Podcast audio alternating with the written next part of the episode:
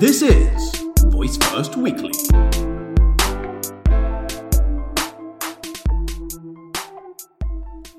Hello, hello. Do you know that Alexa can now run on the Apple Watch?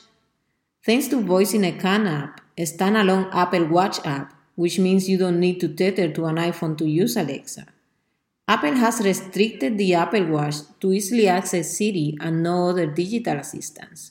But Voice in a Can uses a watch complication to make it easy to launch the app from the watch face. As this is a third party Alexa app, it also means you won't be able to use it to make phone calls, play music, or do echo announcements. However, it will fully support the smart home features of Alexa. You will be able to trigger your lights or other devices like an Alexa enabled coffee machine or whatever home automation devices you have. This is the best alternative out there for Alexa on your wrist, since Amazon still does not support the Apple Watch. You can buy the app for $1.99 at the App Store and find more about these flash briefings at voicefirstweekly.com slash flash briefing. That's voicefirstweekly.com slash flash briefing.